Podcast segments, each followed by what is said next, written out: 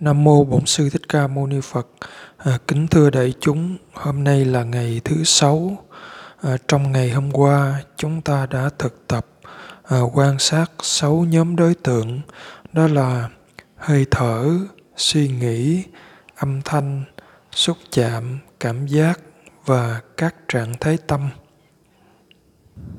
Hôm nay, à, chúng ta cũng thực tập quan sát các nhóm đối tượng đó à, đầu tiên bắt đầu chánh niệm với việc quan sát hơi thở trước. À, quan sát hơi thở ở bụng hoặc là quan sát hơi thở ở mũi. À, sau đó thì mở rộng tâm ra quan sát tới các đối tượng khác. À, và à, mình tập đừng có cố ý tác ý à, theo dõi đối tượng nào cả. À, cứ để tự nhiên à, tâm nó ghi nhận được cái gì nó quan sát cái gì thì chúng ta biết rằng tâm đang quan sát cái đối tượng đó đang ghi nhận đối tượng đó. À, bởi vì cả sáu nhóm này thì rất là nhiều đối tượng không thể cùng một lúc chúng ta quan sát được hết tất cả các cái đối tượng này. À, nên sẽ có những đối tượng à, quan sát được có những đối tượng không để ý không quan sát nên à, chúng ta sẽ không có cố ý là à, theo dõi quan sát đối tượng này à, hay là không có quan sát đối tượng kia mà cứ để tự nhiên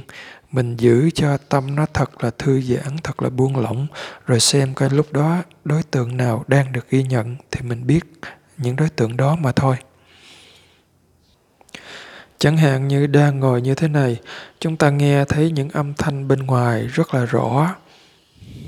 thì mình biết rằng tâm đang quát quan sát những âm thanh đó rồi lại có những cái cảm giác nóng ở trên người hay là những cảm giác đau. Thì biết rằng tâm đang ghi nhận những cảm giác đó hay là à, có những suy nghĩ khởi lên trong tâm biết rằng tâm đang ghi nhận có những suy nghĩ khởi lên trong tâm cố gắng biết càng nhiều đối tượng càng tốt, nhưng mà mình sẽ không có chủ động là ờ, hướng tâm đến đối tượng này, hướng tâm đến đối tượng kia, mà cứ để cho các giác quan nó ghi nhận một cách tự nhiên, rồi mình chỉ biết xem là những đối tượng nào đang được quan sát à, khi chánh niệm đã mạnh rồi thì chúng ta cũng có thể mở mắt ra để ghi nhận thêm một đối tượng nữa đó là hình ảnh được mắt quan sát. À, mình chỉ mở mắt ra thôi và những hình ảnh nào ở trước mắt được mắt ghi nhận thì mình biết rằng mắt đang ghi nhận những hình ảnh đó chứ không cố ý là à, quay qua trái quay qua phải hay là nhìn chỗ này nhìn chỗ kia bởi vì uh, khi chúng ta cố ý nhìn cái này cố ý nhìn cái kia thì uh, nó sẽ dễ bị lôi kéo đi. Uh, mình sẽ quên đi cái việc thực hành quên đi việc chánh niệm việc quan sát. Và khi ghi nhận hình ảnh như vậy thì chỉ biết đó là hình ảnh đó là đối tượng được mắt ghi nhận. Chứ đừng có à, tư duy đừng có suy nghĩ đừng gọi tên à, hình ảnh này là cái gì? Ví dụ như đây là cái bàn đây là cái ghế hay là đây là cái chậu hoa hay là đây là tượng phật đây là cái chuông vân vân. À, mình đừng có nhìn chi tiết đừng có gọi tên những đối tượng như vậy mà chỉ biết là những hình ảnh đang hiện ra ở trước mắt mà thôi. À, vậy là thêm một đối tượng nữa là hình ảnh. À, tức là chúng ta đã có bảy nhóm đối tượng bảy nhóm đối tượng này à, được ghi nhận thông qua bốn giác quan hay còn gọi là bốn căn đó. Đó là hình ảnh được ghi nhận qua mắt tức là nhãn căn. Âm thanh được ghi nhận qua tai tức là nhĩ căn. Hơi thở các xúc chạm các cảm giác được ghi nhận qua thân tức là thân căn và suy nghĩ à, các trạng thái tâm được ghi nhận qua ý tức là ý căn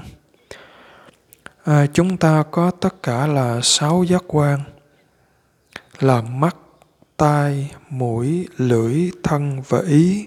hay gọi là nhãn căn, nhĩ căn, tỷ căn, thiệt căn, thân căn và ý căn. À, như vậy, à, đến bước thứ sáu này, à, chúng ta đã sử dụng à, những đối tượng hay là đã quan sát những đối tượng qua bốn giác quan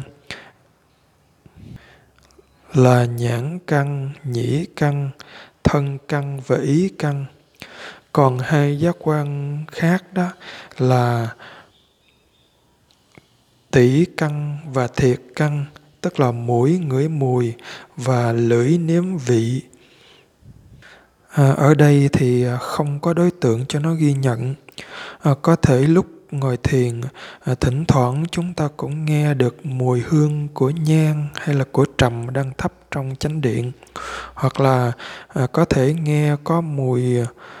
à, của hoa À, cắm trên bàn phật hay là ở bên ngoài thổi vào, hoặc là thậm chí có những mùi thơm của thức ăn hay mùi rác, mùi hôi ở đâu thổi đến chúng ta nếu mà ghi nhận được thì mình cũng quan sát là có những mùi hương đó. Còn thường nếu mà không có ghi nhận được thì thôi. À, và à, vị ở trong lưỡi lúc mà mình ăn cơm thì mình sẽ ghi nhận được vị rất là rõ còn hiện tại đang ngồi thiền à, có thể thỉnh thoảng à, trong lưỡi nó ghi nhận được cái vị của nước bọt á, thì chúng ta cũng quan sát là mình biết có những cái vị đó còn nếu không thì thôi chủ yếu là à, sẽ có những đối tượng thông qua bốn căn à, là mắt, tai, thân và ý thì sẽ nhìn thấy rõ ràng hơn. À, còn à, thông qua hai căn là mũi và lưỡi thì nếu có thì mình ghi nhận, không có thì thôi. Cứ quan sát tất cả các đối tượng này và nhớ là để cho nó đến tự nhiên rồi mình quan sát tự nhiên cái nào đến nổi trội nhất à, tâm dễ nhận ra nhất thì mình biết rằng tâm đang quan sát những đối tượng đó đang biết những đối tượng đó à, trong lúc ngồi thiền như vậy à, cũng nhớ thường xuyên quay lại kiểm tra xem là thân có được thư giãn có được thả lỏng hay không. Mà nhất là nếu thân nó có lắc lư hay là có chuyển động qua lại đi nữa thì chúng ta cũng biết là cái trạng thái nó đang lắc lư đang chuyển động qua lại như vậy. Rồi lại quay lại quan sát tất cả những đối tượng mà tâm nó đang ghi nhận. Xin mời quý vị cùng thực hành.